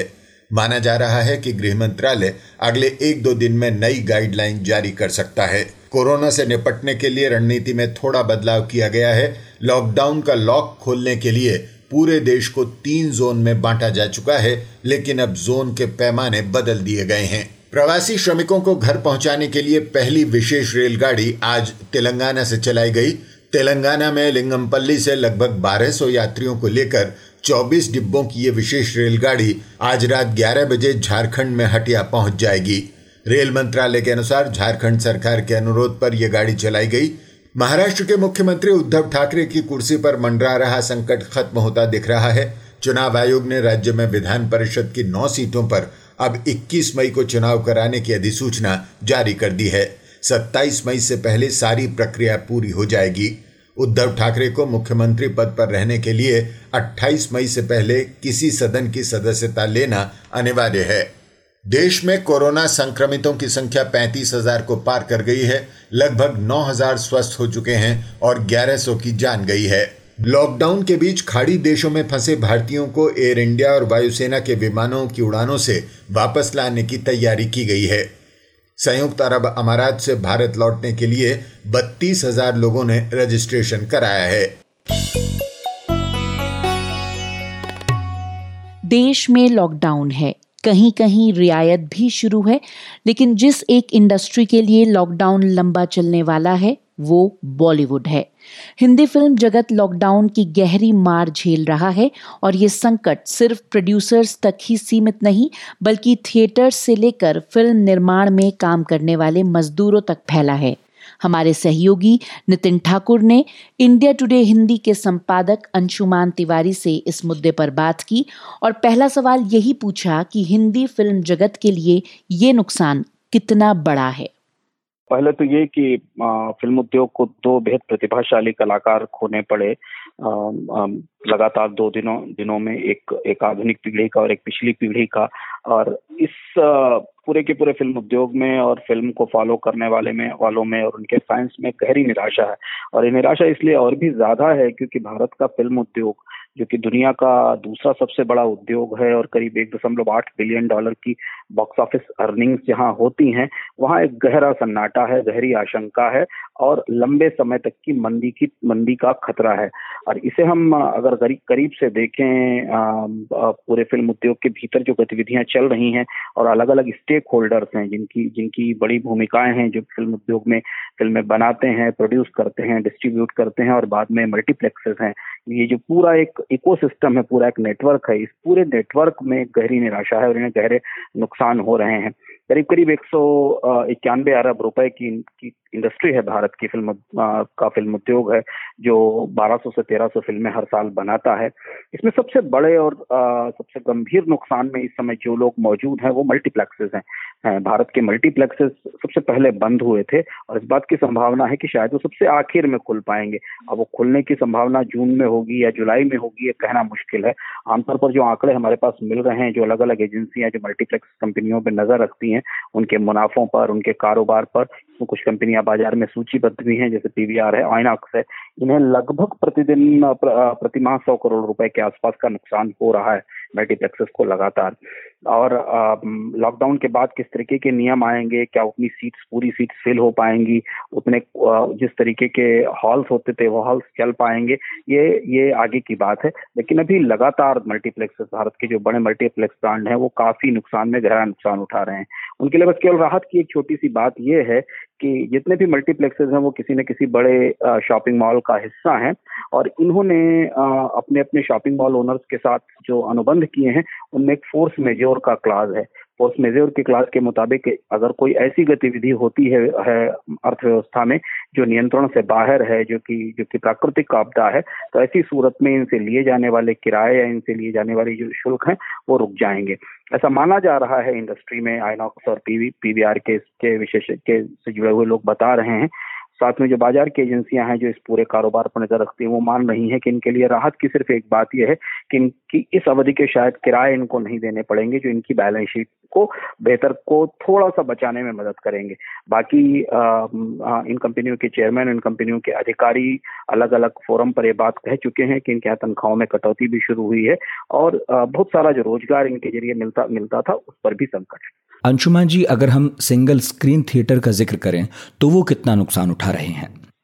सिंगल स्क्रीन्स के लिए ये ये अस्तित्व का संकट है, उनके लिए सर्वाइवल का सवाल है। क्योंकि मल्टीप्लेक्सेस तो फिर भी चल सक चल जाएंगे क्योंकि उनके पास कंपनियों के पास आ, बाजार से कर्ज लेने की सुविधा है, उनके पास बड़े ब्रांड्स भी हैं, उनके पास अच्छे शहरों में में अच्छा आ, बेस भी है और दूसरी बात है कि वो कंपनियां काफी संगठित हैं। पर सिंगल स्क्रीन्स के लिए सर्वाइवल का सवाल है और भारत में आ, सिंगल स्क्रीन्स की संख्या काफी काफी बड़ी संख्या है, है।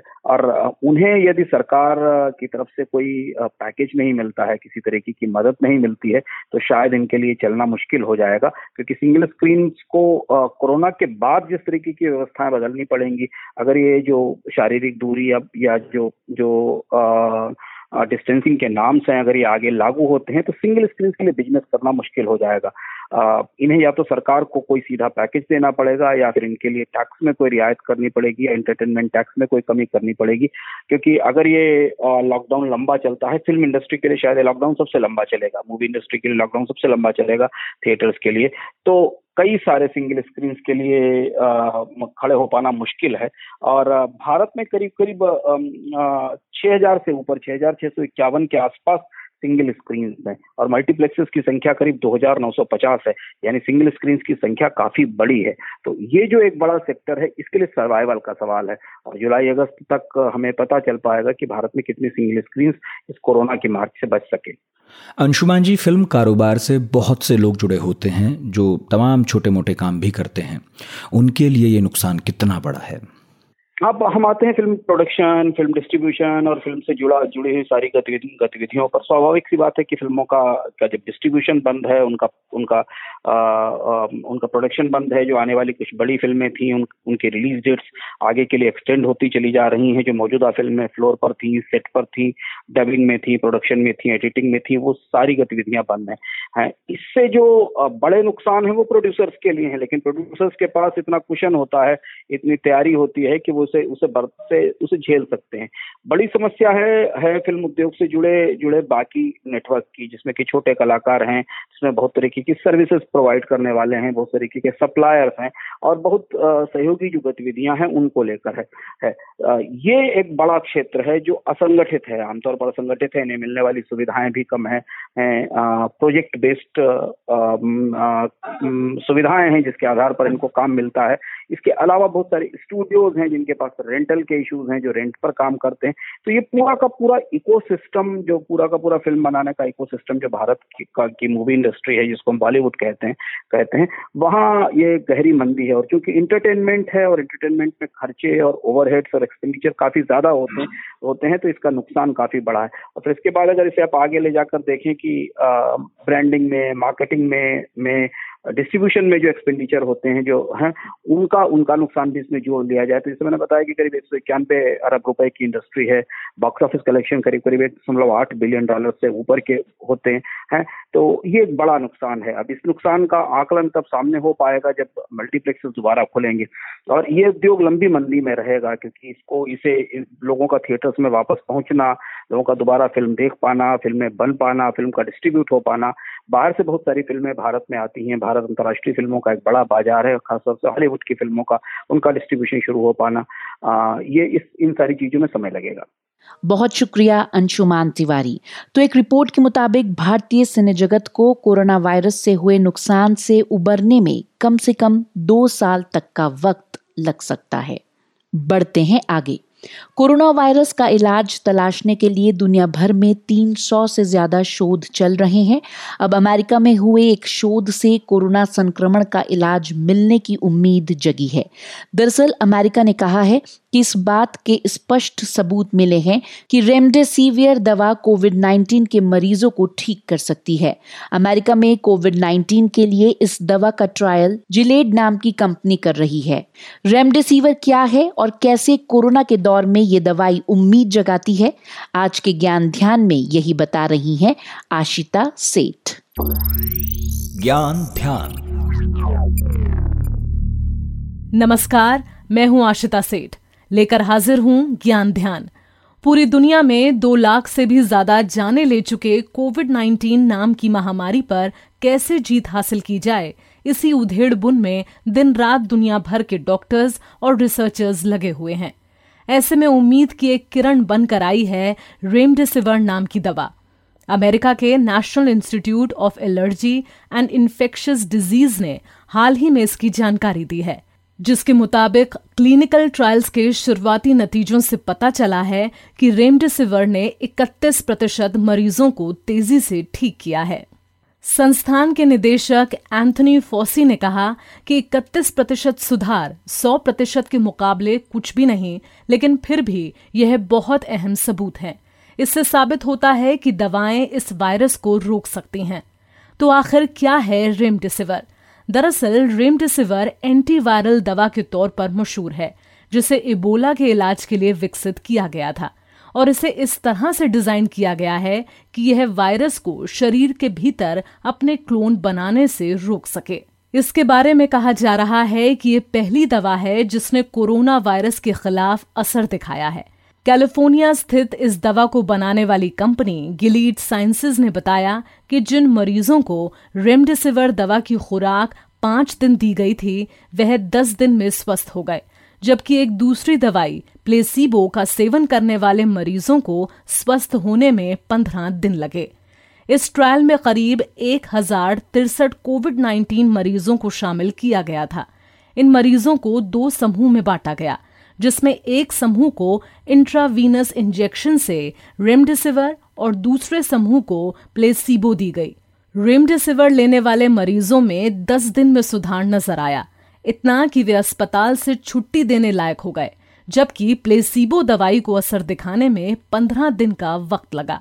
रेमडेसिविर समूह में आठ फीसदी लोग मारे गए, जबकि प्लेसिबो समूह में मरने वालों की संख्या ग्यारह प्रतिशत रही।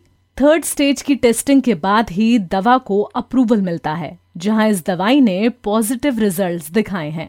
Stanford university school of medicine में मेडिसिन के क्लिनिकल प्रोफेसर एवं अध्ययन में शामिल सीनियर अनुसंधानकर्ताओं में से एक अरुणा सुब्रमण्यम ने कहा कि ये परिणाम उत्साहजनक हैं। इसी बीच Indian council of medical research के निदेशक डॉक्टर रमन गंगा खेडकर ने पहले कहा था कि भारत ने रेमडेसिविर के ट्रायल्स पर नजर बनाई हुई है और उससे जुड़ा डेटा इकट्ठा किया जा रहा है। भारत वैक्सीन के लिए विश्व स्वास्थ्य संगठन के साझे ट्रायल्स का भी हिस्सा है। अध्ययन में रेमडेसिविर लैब डिश और जानवरों पर कारगर रही है। इसने हर टेस्ट को पास किया है। यह दवा वायरस की संख्या की बढ़त रोकने में कारगर है। इसके अलावा ये भी बताया जा रहा है कि यह हमारे इम्यून सिस्टम पर भी विपरीत असर नहीं करती। इस दवा के साथ कुछ चुनौतियां भी हैं। इसे देने का समय और मात्रा इसके लिए जरूरी है। इसे प्रशिक्षित विशेषज्ञ द्वारा ही मरीज को दिया जाए। वहीं शोधकर्ताओं को पूरा विश्वास है कि इस दवा से मरीजों की सेहत तेजी से सुधरेगी। इन सब नतीजों के बावजूद अब इस दवा का व्यापक और विभिन्न क्षेत्रों में ट्रायल होगा और फिर उसके नतीजों के बाद ही बड़े स्तर पर मान्यता दी जा सकेगी। लेकिन बावजूद इसके आज के हालात में ये खबर उम्मीद की किरण बनकर तो आई ही है।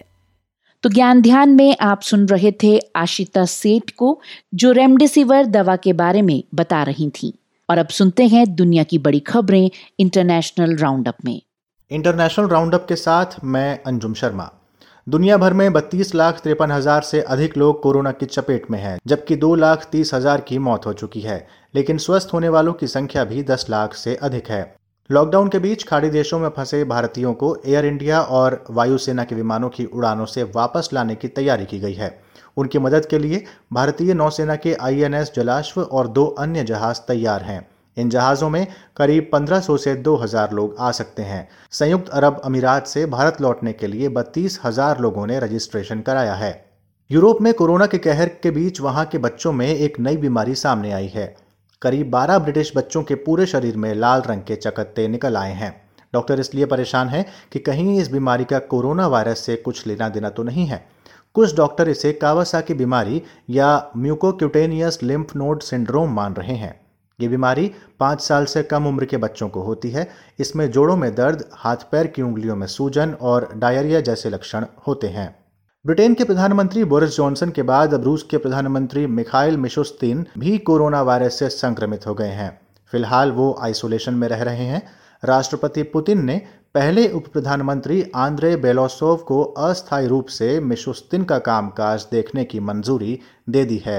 रूस में संक्रमितों की संख्या एक लाख को पार कर गई है। अमेरिका के राष्ट्रपति डोनाल्ड ट्रंप ने कहा है कि चीन ने जिस तरह से कोरोना वायरस मसले का इस्तेमाल किया है, उससे साबित होता है कि वो राष्ट्रपति के रूप में दोबारा चुनाव को रोकने के लिए कुछ भी कर सकता है। ट्रंप ने यह भी कहा कि चीन को लेकर उसके पास विकल्प हैं। वो बहुत कुछ करेंगे, लेकिन देखने और जानने के लिए लंबे समय का इंतजार करना होगा। अमेरिका में महामारी से साठ हजार से ज्यादा लोग मारे जा चुके हैं, जबकि ग्यारह लाख से ज्यादा बीमार हैं। ब्रिटिश प्रधानमंत्री बोरिस जॉनसन ने कहा है कि अर्थव्यवस्था को फिर से पटरी पर लाने के लिए वो अगले सप्ताह एक व्यापक योजना पेश करेंगे। इसमें बताया जाएगा कि स्कूलों को कैसे फिर से खोला जाए और लोगों को कोरोना वायरस लॉकडाउन के बाद काम करने में कैसे मदद की जाए। उन्होंने कहा कि ब्रिटिश कोरोना वायरस महामारी के चरम से गुजर चुका है। हालांकि उन्होंने जोर देकर कहा कि देश एक दूसरे स्पाइक का जोखिम नहीं उठा सकता। स्पेन में छह सप्ताह में कल पहली बार कोरोना वायरस से एक दिन में सबसे कम मौतें दर्ज की गईं, लेकिन महामारी को रोकने के उपायों पर हुए भारी खर्च की वजह से अर्थव्यवस्था में इस साल की पहली तिमाही में रिकॉर्ड संकुचन भी दर्ज हुआ है। स्पेन अगले सप्ताह से कड़े उपायों में कुछ ढील देने जा रहा है, लेकिन लोगों से पूरी सावधानियां बरतने को कहा गया है। भारत की स्टार टेनिस खिलाड़ी सानिया मिर्जा को फेड कप हर्ट पुरस्कार के लिए नामित किया गया है। ये मनोनयन पाने वाली वे पहली भारतीय खिलाड़ी हैं। उन्हें एशिया ओशियाना क्षेत्र से इंडोनेशिया की प्रिस्का मेडेलिन नुग्रोरहो के साथ नामित किया गया है। हर्ट पुरस्कार के विजेता का फैसला प्रशंसकों की ऑनलाइन वोटिंग से होगा, जो एक मई से शुरू होकर आठ मई तक चलेगी। ये फेड कप हर्ट पुरस्कार का ग्यारहवां सत्र है। सानिया ने कहा है कि मैं फेड कप हर्ट अवार्ड के चयन पैनल की आभारी हूं कि उन्होंने मुझे ये मान्यता दी। आज एक मई है और दुनिया भर में एक मई मजदूर दिवस के रूप में मनाया जाता है। श्रमिकों के हालात सुधारने और उनके हक के लिए अलग अलग मंचों से आवाज़ उठाई जाती है, लेकिन लॉकडाउन के चलते मई दिवस की हलचल भी बंद है। कोरोना वायरस के चलते काम धंधों पर ताला लग गया है और मजदूरों की हालत बद से बदतर हो गई है। आज मजदूर दिवस के मौके पर देश के मजदूरों की हालत पर हमारे सहयोगी अंजुम शर्मा ने सामाजिक कार्यकर्ता निखिल डे से बात की। निखिल जी, आज श्रमिक दिवस है और देश के इस समय के जो हालात हैं उसमें शुभकामनाएं तो हम नहीं ही दे सकते हैं, क्योंकि लॉकडाउन के बाद जो स्थितियां हुई हैं, श्रमिकों का जो पलायन हुआ है, वो बहुत चिंताजनक स्थिति है। क्या आपकी बात कुछ ऐसे श्रमिकों से हुई या मैं मैं वो अनुभव दरअसल जानना चाह रहा हूँ आपसे। हमें मिले जो एक बहुत छोटी संख्या है, क्योंकि आप और हमने देखा है कि लाखों की तादाद पर लोग निकले। उनमें से कई लोगों से हम मिले हैं। छोटे छोटे बच्चे उनके उनके साथ हैं। सिर पे उनका थोड़ा बहुत जो सामान वो है, उनके पास जो बचत थी वो पूरा किराए में खर्च हो गया, किसी ट्रक में बैठ के। और जिस चीज के लिए हमने कहा कि नहीं, हमें शारीरिक दूरी रखनी है, दूसरों से दूर रखना है, वो तो सब गौण हो गया उस चक्कर में, क्योंकि वो इतने भयभीत थे कि हम घर पहुंचे कुछ भी हो, और सबके मुंह में यही था मरना है तो घर ही जाके मरे। दो लोगों ने स्टडी की है, एक कनिका शर्मा और एक रोड स्कॉलर एक ग्रुप है जिन्होंने अखबार की कटिंग से ही निकाला और तीन सौ लोग हैं जो जिनका उन्होंने देखा है कि उनकी मौत मृत्यु हुई है अलग अलग कारणों से। आप सोच सकते हो कि कितनी ज्यादा, उससे भी ज्यादा होंगी। निखिल जी, एक श्रमिक को भारत में या कहीं पर भी चाहिए केवल इतना ही कि नियत मजदूरी उसको मिले, नियमित काम के घंटे तय हो और एक सम्मानजनक जीवन मिले, लेकिन भारत में जो श्रमिक है वो बहुत बड़ी तादाद में असंगठित क्षेत्र में है और असंगठित क्षेत्र भारत में जो अर्थव्यवस्था का है उसमें ना तो सामाजिक सुरक्षा है ना काम के घंटे नियत तय हैं। तो क्या ऐसे समय में हमें ये नहीं सोचना चाहिए कि एक ऐसा कानून आए जो असंगठित क्षेत्र को ध्यान में रखकर बनाया जाए और उनको भी वही सारी सुरक्षाएं मिलें जो संगठित क्षेत्र को मिलती हैं? बिल्कुल, हर हालत में ये होना चाहिए कि क्योंकि आज की तारीख में एक मौका है हमें कहने के लिए कि वापस हमें पूरे देश के अर्थव्यवस्था को रीऑर्गेनाइज करना पड़ेगा, उसको व्यवस्थित करना पड़ेगा और उस व्यवस्था में हमें एक समता, एक न्याय और एक बराबरी का एक व्यवस्था बनाना पड़ेगा। ऐसा एक कानून बहुत जरूरी है। ऐसा ही हमें एक रोजगार की गारंटी जो हमने एक बनाया था ग्रामीण भारत के लिए जी, मुझे लगता है कि आज एक बहुत बड़ी दिक्कत होने वाली है लोगों के सामने कि उनके भी रोजगार के ऊपर एक संकट है। हुँ, हुँ. तो कम से कम न्यूनतम मजदूरी वाला रोजगार, वो चाहे ग्रामीण हो या शहरी हो, उनके पास एक ऐसी व्यवस्था होनी चाहिए। जी, आपने बराबरी की बात की तो निखिल जी मेरा सवाल ये है, घरेलू कामों को आप आर्थिक क्रियाओं में नहीं गिनते हैं, अपनी जीडीपी में काउंट नहीं होता है, तो उनकी जो मेहनत है वो आपको नहीं दिखाई देती है और इसलिए शायद उनका पार्टिसिपेशन रेट जो है लेबर फोर्स में वो भी कम आता है।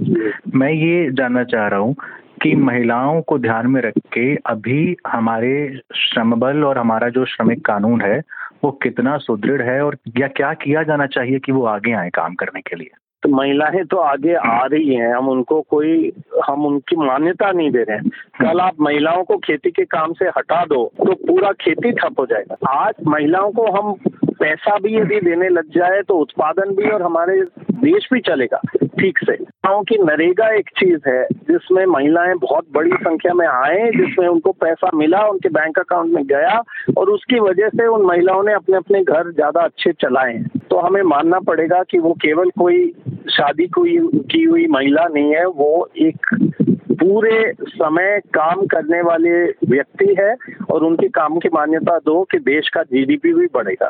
जी निखिल जी, मेरा अंतिम सवाल आपसे ये है, तो पिछले साल जो कोड ऑन वेजेस बिल दो हज़ार उन्नीस जो आया था उसमें कहा गया कि मिनिमम वेजेस फिक्स होंगी और मिनिमम फ्लोर लेवल होगा, लेकिन जो चौवालीस कानूनों को बदलकर चार कोड में लाया गया है, एक बृहद लेवल पे मैं जानना चाह रहा हूँ क्या इससे श्रमिकों का सुधार होगा या ये प्रक्रिया और जटिल हो गई है और नाजुक हो गई श्रमिकों की स्थिति?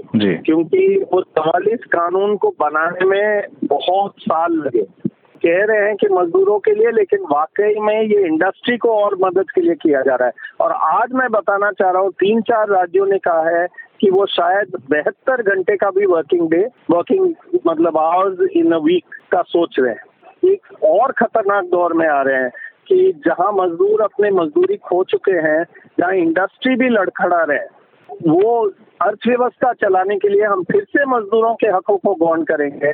मई दिवस स्थापित है आठ घंटा रोज पर, लेकिन आप हफ्ते में बहत्तर घंटे करोगे तो आठ घंटे रोज का तो गया, अपने आप कानून में ही गया। बिल्कुल। तो यदि ये, ये परिस्थितियां हम करने लग जाएंगे तो उन सबके ऊपर एक बहुत बड़ा खतरा आ गया है। शुक्रिया निखिल डे। और अब बात कर लेते हैं बाजार की। भारत की शीर्ष कार निर्माता कंपनी मारुति सुजुकी अप्रैल में एक भी कार नहीं बेच सकी। भारत ने अमेरिका को पाँच करोड़ हाइड्रोक्सी क्लोरोक्वीन टैबलेट भेजी हैं, हालांकि ये जानकारी आधिकारिक तौर पर नहीं दी गई है। हाल ही में फेसबुक को हिस्सेदारी बेचने वाली रिलायंस जियो दस फीसदी हिस्सेदारी और बेचने पर विचार कर रही है। अर्थ जगत में और क्या कुछ हुआ बता रहे हैं हमारे सहयोगी अखिल मित्तल। महाराष्ट्र दिवस के उपलक्ष्य में आज मुंबई शेयर बाजार बंद रहा, लेकिन बीते सप्ताह में सिर्फ चार दिन के कारोबार में सेंसेक्स में करीब दो हज़ार चार सौ और निफ्टी में सात सौ अंक का जो उछाल देखा गया वो मार्च से पिट रहे बाजार के लिए अच्छा संकेत माना जा रहा है। अप्रैल में सेंसेक्स और निफ्टी दोनों में से हरेक में ही चौदह प्रतिशत की बढ़त हुई, जबकि मार्च में तेईस प्रतिशत की गिरावट आई थी। जनवरी के मुकाबले बाजार अब भी उन्नीस प्रतिशत नीचे है। भारत में जनवरी से मार्च की तिमाही के दौरान ज्वेलरी और सोने में निवेश कम हुआ है। सोने की मांग छत्तीस फीसद घटकर एक सौ दो टन रह गई है। वर्ल्ड गोल्ड काउंसिल की पहली तिमाही के गोल्ड डिमांड ट्रेंड्स रिपोर्ट के अनुसार जनवरी से मार्च के दौरान ज्वेलरी की मांग में भी इकतालीस फीसदी की जबरदस्त गिरावट आई है। अप्रैल महीने में राज्यों के जीएसटी कलेक्शन में नब्बे फीसदी तक की गिरावट के संकेत हैं। केंद्र का संग्रह भी आधा हो सकता है। शुरुआती आंकड़ों के मुताबिक असम, पश्चिम बंगाल और आंध्र प्रदेश के वस्तु एवं सेवा कर यानी जीएसटी संग्रह में अस्सी से नब्बे फीसदी की गिरावट आई है। केंद्र का भी अप्रैल महीने का कलेक्शन पैंतालीस हज़ार से पचास हज़ार करोड़ रुपए तक ही हो सकता है, जबकि पहले ये एक महीने में करीब एक लाख करोड़ रुपए तक होता था। कोरोना वायरस की मार का असर देश के कारोबार जगत के नतीजों पर दिखने लगा है। कोर क्षेत्र के आठ उद्योगों में मार्च के दौरान साढ़े छः प्रतिशत का संकुचन हुआ है। इनमें कच्चा तेल, प्राकृतिक गैस, रिफाइनरी, सीमेंट, उर्वरक, स्टील शामिल हैं। इन उद्योगों में मार्च दो हज़ार उन्नीस में लगभग छह प्रतिशत की बढ़त देखी गई थी। वित्त वर्ष दो हज़ार उन्नीस बीस की चौथी तिमाही में रिलायंस इंडस्ट्रीज लिमिटेड का सालाना मुनाफा करीब उनतालीस फीसद घटा, जो ग्यारह साल में सबसे अधिक गिरावट बताई जा रही है। चेयरमैन मुकेश अंबानी की अगुवाई में रिलायंस इंडस्ट्रीज ने संकटग्रस्त हाइड्रोकार्बन बिजनेस से जुड़े कर्मचारियों के वेतन में कटौती का फैसला किया है। पंद्रह लाख रुपए सालाना से ज़्यादा वेतन वाले कर्मचारियों के वेतन में दस फीसद की कटौती होगी, लेकिन उससे कम वेतन में कोई कटौती नहीं होगी। कंपनी में तमाम डायरेक्टर्स की सैलरी में तीस से पचास फीसदी तक कटौती का फैसला किया गया है। देश की दिग्गज आईटी कंपनी इन्फोसिस के संस्थापक एन नारायण मूर्ति का मानना है कि लॉकडाउन जारी रहने पर अधिकतर मौतें भूख से होंगी। उनका कहना था कि हमें समझना होगा कि भारत लंबे समय तक लॉकडाउन की स्थिति को झेलने में सक्षम नहीं है। इसे आगे बढ़ाने पर एक वक्त ऐसा आएगा जब कोरोना से ज़्यादा मौतें भूख से होंगी।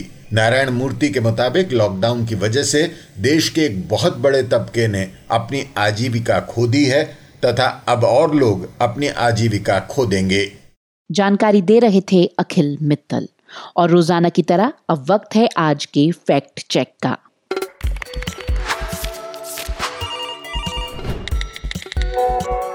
Fact check. नमस्कार, मैं हूं Balkrishna, editor fact check India today group. इस बात को आप लोगों ने भी महसूस किया होगा कि किस तरह से कोरोना वायरस के खिलाफ भारत की जो जंग थी, इस बीमारी से जो हम लड़ रहे थे, उसने सांप्रदायिक रंग ले लिया और ये अफसोस की बात है। और उसके बाद जब रमज़ान शुरू हुआ तो अब हम देख रहे हैं कि आए दिन रमज़ान को लेकर कुछ इसी तरह की फर्जी कहानियाँ, झूठी सच्ची कहानियाँ लोग फेसबुक पर, सोशल मीडिया पर, ट्विटर पर शेयर कर रहे हैं। और व्हाट्सएप ग्रुप में भी ऐसे मैसेजेस आ रहे हैं जिन्हें लोग बिना जाने पहचाने, बिना जांच परख किए हुए आगे बढ़ा देते हैं, क्योंकि उन्हें लगता है कि ये सही है। एक ऐसी ही फ़ोटो इस वक्त सोशल मीडिया पर वायरल हो रही है जिसके बारे में ये कहा जा रहा है कि किस तरह से एक हिंदू महिला ने जब एक मुस्लिम लड़की को सहरी कराई, उसके बाद आरएसएस के गुंडों ने उस महिला को बुरी तरह से मारा पीटा और मार पीट कर उन्हें घायल कर दिया, ये दावा किया जा रहा है।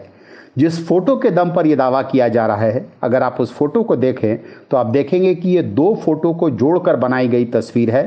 बाईं तरफ की जो फ़ोटो है उसमें दिखता है कि एक महिला जो है, अधेड़ महिला, वो अपने घर में डाइनिंग टेबल के साथ खड़ी हैं और उनके साथ एक लड़की जो है, जो पहनावे से मुस्लिम लगती है, वो डाइनिंग टेबल पर बैठी हुई है।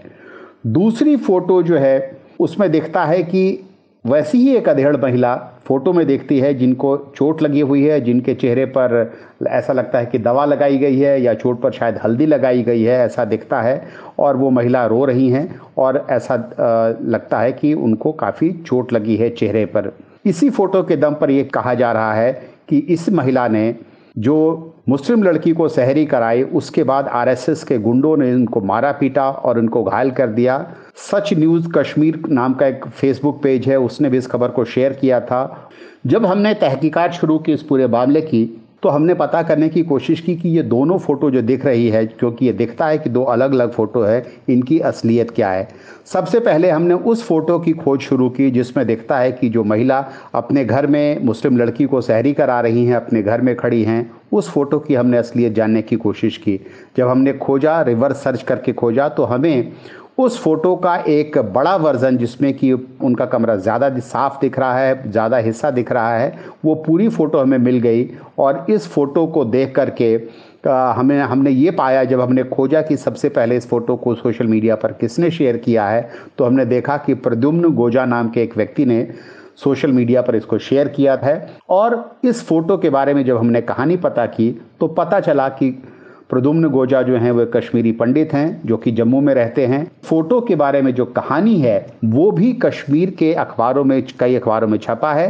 कहानी ये है, ये कश्मीरी पंडित और मुस्लिम फैमिली एक दूसरे को जानते हैं। जिसकी ये लड़की है, ये लड़की जम्मू में एक एंट्रेंस एग्ज़ाम देने के लिए आई थी, और जब वो एंट्रेंस एग्ज़ाम देने के लिए आई थी तो इन्हीं के घर पर रुकी थी, और उस वक्त जब वो वहाँ एग्ज़ाम देने के लिए आई थी उसी वक्त लॉकडाउन हो गया और वो लड़की वहीं पर फंस गई, क्योंकि वो उन्हीं के घर में रह रही है। उसके बाद रमज़ान शुरू हुआ तो प्रद्युम्न गोजा की जो पत्नी हैं, जो इस फ़ोटो में दिख रही हैं, अधेड़ महिला, उन्होंने इस लड़की के लिए, वो उनके लिए सहरी का इंतज़ाम करती हैं, उनके लिए इफ्तार का इंतज़ाम करती हैं। ये कहानी वहाँ के अखबारों में भी छपी है और इसके बारे में न्यूज़ रिपोर्ट्स भी हमें मिली। अब सवाल था कि दूसरा फ़ोटो क्या है, क्या सचमुच इस महिला को किसी ने मारा, इस इस बात के लिए उन पर हमला किया गया। जब हमने खोजा तो हमने पाया कि ये कहानी बिल्कुल झूठी है, बेबुनियाद है। असल में ये जो दो औरतें जो दिख रही हैं उनकी शक्ल थोड़ी मिलती ज़रूर है, लेकिन दरअसल ये दोनों औरतें बिल्कुल अलग अलग हैं, इनका एक दूसरे से कोई लेना देना नहीं है। दूसरी जो महिला हैं उनके बारे में जब हमने खोज की तो हमें पता चला ये गुजरात की हैं। गुजरात के खंबात में कुछ सांप्रदायिक तनाव हुआ था, वहाँ पे कुछ झगड़ा हुआ था और उसके बाद इस महिला को वहाँ पर चोट लगी थी। ये फरवरी महीने की बात है, उस पर उनको चोट लगी थी। उस वक्त की उनकी जो फ़ोटो है उस वक्त ली गई थी वो फ़ोटो, और इन्हीं दोनों फ़ोटो को, जिनका आपस में कोई लेना देना नहीं है, इन दोनों फ़ोटो को जोड़ करके ये फर्जी कहानी बनाई गई है जिसे सोशल मीडिया पर शेयर किया जा रहा है। आज के दिन भर में बस इतना ही, लेकिन चलते चलते मुख्य समाचार एक बार फिर। अब तक की मुख्य खबरों के साथ मैं अखिल मित्तल। देश में लॉकडाउन की अवधि सत्रह मई तक बढ़ा दी गई है। मौजूदा लॉकडाउन रविवार तीन मई को समाप्त होना था, उससे पहले ही गृह मंत्रालय ने आज इसे बढ़ाने की घोषणा कर दी। इस दौरान दी जाने वाली रियायतों और नियमों के बारे में दिशा निर्देश भी जारी कर दिए गए हैं। आज दिन में प्रधानमंत्री नरेंद्र मोदी ने मंत्रियों और वरिष्ठ अधिकारियों के साथ बैठक की थी। बैठक में गृह मंत्री अमित शाह, वित्त मंत्री निर्मला सीतारमण, वाणिज्य मंत्री पीयूष गोयल के अलावा कैबिनेट सचिव और chief of defence staff general Bipin Rawat भी शामिल हुए। प्रवासी श्रमिकों को घर पहुंचाने के लिए पहली विशेष रेलगाड़ी आज तेलंगाना से चलाई गई। तेलंगाना में लिंगमपल्ली से लगभग बारह सौ यात्रियों को लेकर चौबीस डिब्बों की ये विशेष रेलगाड़ी आज रात ग्यारह बजे झारखंड में हटिया पहुंच जाएगी। महाराष्ट्र के मुख्यमंत्री उद्धव ठाकरे की कुर्सी पर मंडरा रहा संकट खत्म होता दिख रहा है। चुनाव आयोग ने राज्य में विधान परिषद की नौ सीटों पर अब इक्कीस मई को चुनाव कराने की अधिसूचना जारी कर दी है। सत्ताईस मई से पहले सारी प्रक्रिया पूरी हो जाएगी। देश में कोरोना संक्रमितों की संख्या पैंतीस हज़ार को पार कर गई है। लगभग नौ हज़ार स्वस्थ हो चुके हैं और ग्यारह सौ की जान गई है। दुनिया भर में बत्तीस लाख तिरपन हजार से अधिक लोग कोरोना की चपेट में हैं, जबकि दो लाख तीस हजार की मौत हो चुकी है। लॉकडाउन के बीच खाड़ी देशों में फंसे भारतीयों को एयर इंडिया और वायुसेना के विमानों की उड़ानों से वापस लाने की तैयारी की गई है। उनकी मदद के लिए भारतीय नौसेना के आई एन एस जलाश्व और दो अन्य जहाज भी तैयार हैं। और अब वक्त है आपसे विदा लेने का। आज विश्व मजदूर दिवस है, जो कि दुनिया भर के मजदूरों को उनके अधिकार दिलाने की एक कोशिश है। कोरोना महामारी काल में मजदूर ही सबसे ज्यादा प्रभावित हैं। अपने घरों से दूर, अपनों से दूर लाखों मजदूर इस आस में वक्त बिता रहे हैं कि आने वाला कल उनको अपनों से मिलवाएगा। वो दुआ कर रहे हैं कि ये संकट की घड़ी जल्दी टल जाए, ताकि वो फिर से दो वक्त की रोटी कमाकर गुजारा कर सकें। राष्ट्र कवि दिनकर की ये कविता याद आती है। मैं मजदूर हूँ मुझे देवों की बस्ती से क्या, अगणित बार धरा पर मैंने स्वर्ग बनाए। उम्मीद है जल्द ही हमारी दुनिया फिर स्वर्ग जैसी होगी, तो हमेशा की तरह लॉकडाउन के इन मुश्किल दिनों में हम यानी कि आज तक रेडियो आपके साथ है। हम तक पहुंचना बहुत आसान है, बस गूगल से कहिए आज तक रेडियो या हमारी वेबसाइट आज तक डॉट कॉम पर ऊपर कोने में आपके दाईं तरफ रेडियो के बटन पर आपको क्लिक करना है। आप हमें अब स्पॉटिफाई, गूगल पॉडकास्ट और जियो सावन जैसे ऑडियो प्लेटफॉर्म्स पर भी सुन सकते हैं। अब मुझे यानी कि पूनम कौशल को दीजिए इजाज़त, लेकिन जाते जाते आपको ईरानी कवि सबीर हका की कविताओं के साथ छोड़ जाते हैं। सबीर चौंतीस साल के हैं और तेहरान में इमारतों के निर्माण कार्य के दौरान मजदूरी करते हैं। उनके फारसी में दो कविता संग्रह छप चुके हैं। उनकी कविताओं का पहले अंग्रेजी में अनुवाद हुआ है और फिर अंग्रेजी से हिंदी में अनुवाद किया है कवि गीत चतुर्वेदी ने। सबीर हका की कविताओं में, उनके शब्दों की तस्वीरों में अक्सर उनका मजदूर होना और उसकी शाश्वत थकान नजर आती है। सुनिए उनको कुलदीप मिश्र की आवाज में।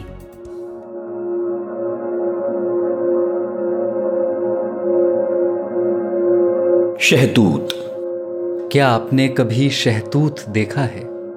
जहाँ गिरता है उतनी ज़मीन पर उसके लाल रस का धब्बा पड़ जाता है। गिरने से ज़्यादा पीड़ादायी कुछ नहीं। मैंने कितने मज़दूरों को देखा है इमारतों से गिरते हुए, गिरकर शहतूत बन जाते हुए।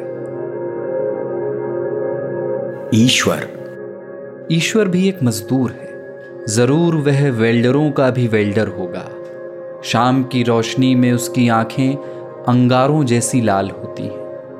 रात उसकी कमीज पर छेद ही छेद होते हैं। बंदूक।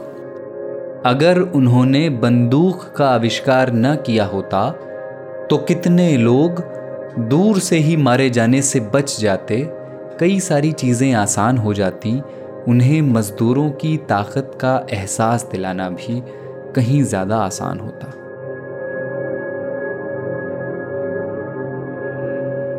मृत्यु का खौफ। ताउम्र मैंने इस बात पर भरोसा किया कि झूठ बोलना गलत होता है, गलत होता है किसी को परेशान करना। ताउम्र मैंने इस बात को स्वीकार किया कि मौत भी जिंदगी का एक हिस्सा है। इसके बाद भी मुझे मृत्यु से डर लगता है। डर लगता है दूसरी दुनिया में भी मजदूर बने रहने से। करियर का चुनाव। मैं कभी साधारण बैंक कर्मचारी नहीं बन सकता था, खाने पीने के सामानों का सेल्समैन भी नहीं, किसी पार्टी का मुखिया भी नहीं, ना तो टैक्सी ड्राइवर, प्रचार में लगा मार्केटिंग वाला भी नहीं। मैं बस इतना चाहता था कि शहर की सबसे ऊंची जगह पर खड़ा होकर नीचे ठसाठस इमारतों के बीच उस औरत का घर देखूं जिससे मैं प्यार करता हूं। इसलिए मैं बांध काम मजदूर बन गया। आस्था। मेरे पिता मजदूर थे, आस्था से भरे हुए इंसान। जब भी वो नमाज पढ़ते थे, अल्लाह उनके हाथों को देख शर्मिंदा हो जाता था। घर। मैं पूरी दुनिया के लिए कह सकता हूँ ये शब्द, दुनिया के हर देश के लिए कह सकता हूँ, मैं आसमान को भी कह सकता हूँ, इस ब्रह्मांड की हर एक चीज़ को भी, लेकिन तेहरान के इस बिना खिड़की वाले किराए के कमरे को नहीं कह सकता। मैं इसे घर नहीं कह सकता। मैं थका हुआ हूँ, बेहद थका हुआ।